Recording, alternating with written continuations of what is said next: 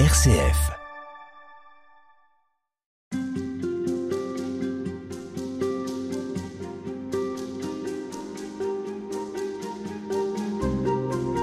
Père Emmanuel Decaux, bonjour. Bonjour madame, bonjour à tous.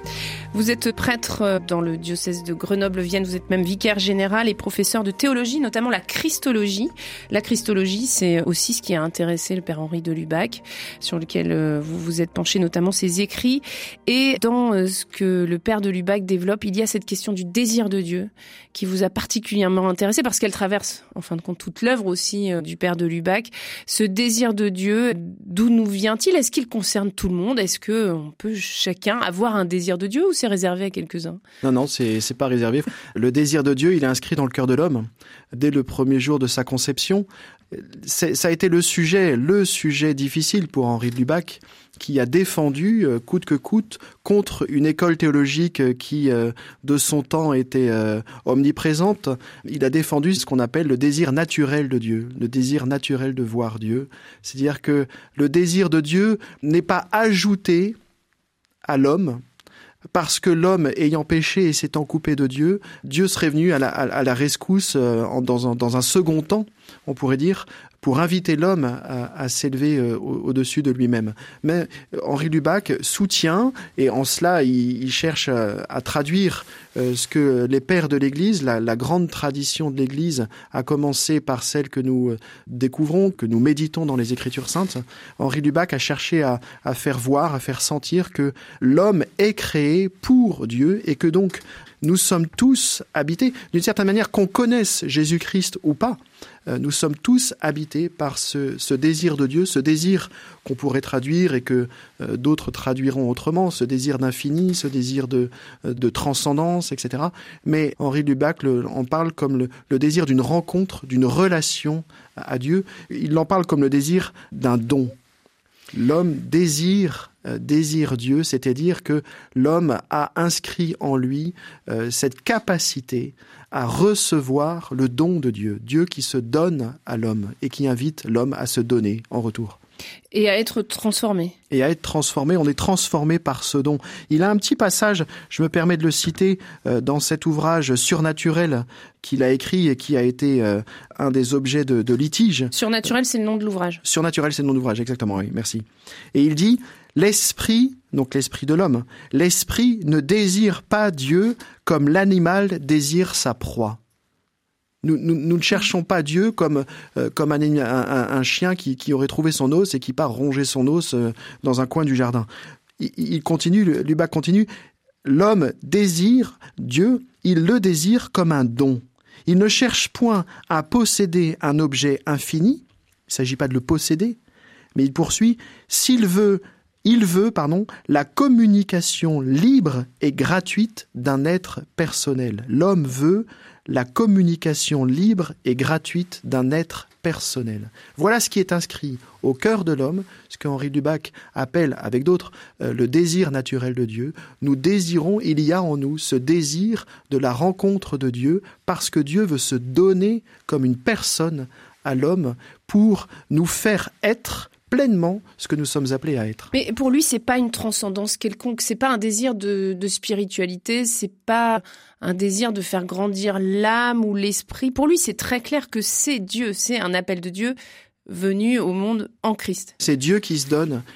Le, le mot qu'il faudrait arriver à, dont il faudrait arriver à, à mesurer tout, toute la profondeur, c'est relation un mot, c'est un mot tout simple.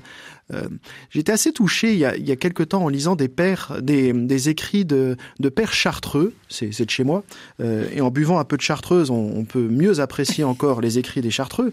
Euh, et c'est étonnant de voir ces hommes qui vivent dans la solitude, de, les, de voir comment ils traduisent cette relation qui les fait vivre.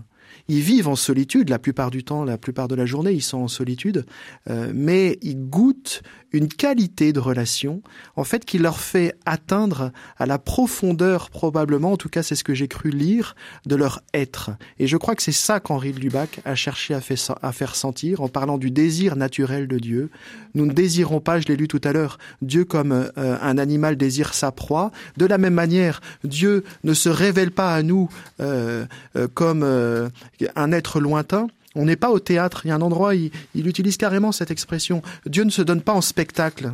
On n'est pas, au théâtre, on n'est pas au cinoche. Non, c'est une relation. C'est une relation. Ce qui fait la vérité de notre être et ce que notre vie spirituelle peut chercher, devrait chercher à, honorer, c'est cette possibilité euh, de relation à Dieu, de donation mutuelle. Dieu se donne et je suis appelé à me donner. Et c'est ça qui fait vivre le cœur de l'homme.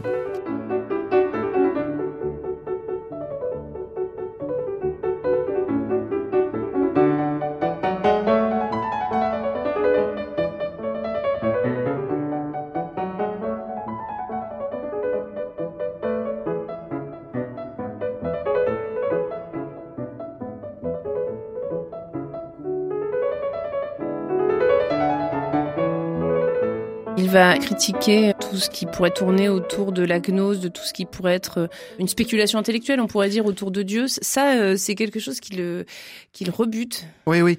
Euh, et qui est lié au fait que on lui a demandé à, à Lyon de travailler sur le bouddhisme il ignorait tout du bouddhisme. Il n'était pas franchement euh, bouddhiste. Il avait jamais été en Inde. Il y est jamais allé. Euh, mais on lui a demandé de donner un cours d'histoire des religions comme ça. Et tiens, est-ce que tu pourrais donner un cours d'histoire des religions? Oui, bien sûr. Et donc il s'est intéressé notamment au bouddhisme. Et c'est ce qui fait que euh, il a développé ou approfondi quelque chose autour de la mystique. En fait, Henri de Lubac nous permet, à mon sens, de comprendre que la mystique n'est pas réservée, je parlais tout à l'heure des chartreux, n'est pas réservée aux chartreux ou à ceux, pardon pour la blague, euh, qui boivent de la chartreuse, mais la mystique, elle est pour tout chrétien. Elle est pour tout chrétien. Parce que qu'est-ce que c'est que la mystique? La mystique, c'est la rencontre personnelle de Dieu et c'est ce désir de vivre de l'amitié de Dieu et qui est une, quelque chose de très concret, de très réel dans la rencontre euh, du Christ ressuscité. Pour lui, tout, tout véritable croyant est un apôtre et on ne peut pas échapper aux soucis des autres, on ne peut pas échapper au temps consacré à Dieu. Être chrétien, c'est accepter de témoigner. Être chrétien seul dans ma chambre, euh, c'est pas être pleinement chrétien. La vie chrétienne, comme celle des apôtres, elle nous porte à témoigner. Et ça, c'est euh, très étonnant quand même quand on lit les récits de, résurrection. Quand Jésus, dans l'évangile de Jean, apparaît à Marie-Madeleine, euh, il l'envoie tout de suite. Va dire à mes frères. Et quand Jésus apparaît le soir de Pâques euh, au Cénacle, toute porte close, etc., comme le raconte l'évangéliste Saint Jean, Jésus leur dit tout de suite, je vous envoie recevez l'Esprit Saint, je vous envoie. En fait, le témoignage n'est pas la conséquence de l'expérience de Dieu. Le témoignage fait partie de l'expérience de Dieu.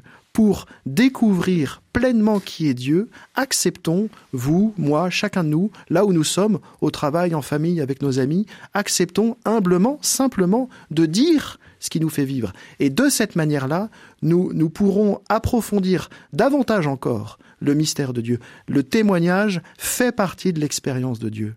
Il n'est pas simplement à, concevoir ou à envisager comme la conséquence d'un préalable. Ça y est, je suis chaud, je suis prêt à témoigner. Non. Il faut oser entrer dans ce dialogue.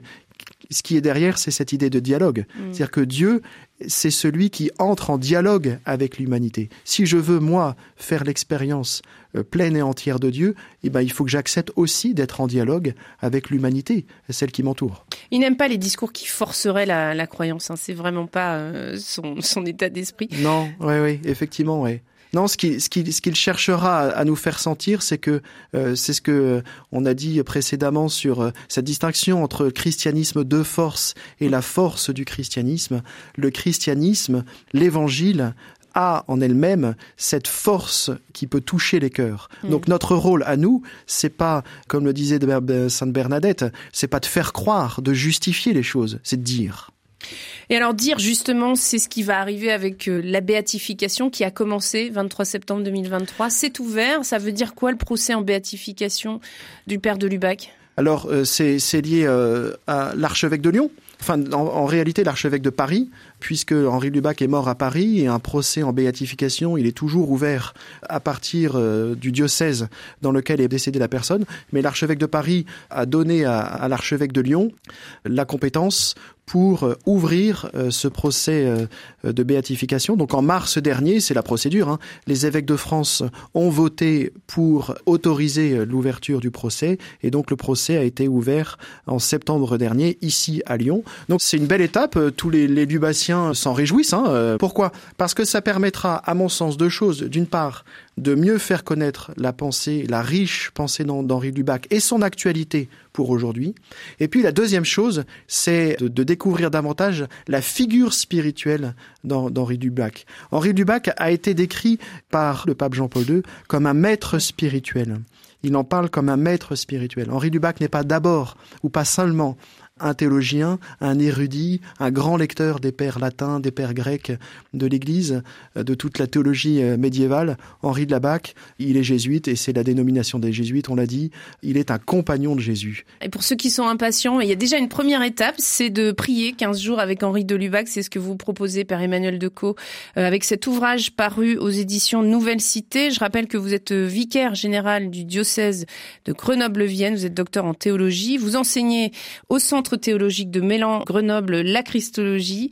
Et puis, on peut retrouver donc ce livre et un autre ouvrage que vous avez cité qui est celui écrit par de Lubac, qui est Catholicisme pour ceux qui voudraient commencer un peu à lire de Lubac. Voilà, s'il y en a qui veulent démarrer. Catholicisme, c'est... Euh, très beau, c'est assez facile à lire. La, finale de catholicisme, la conclusion est magnifique.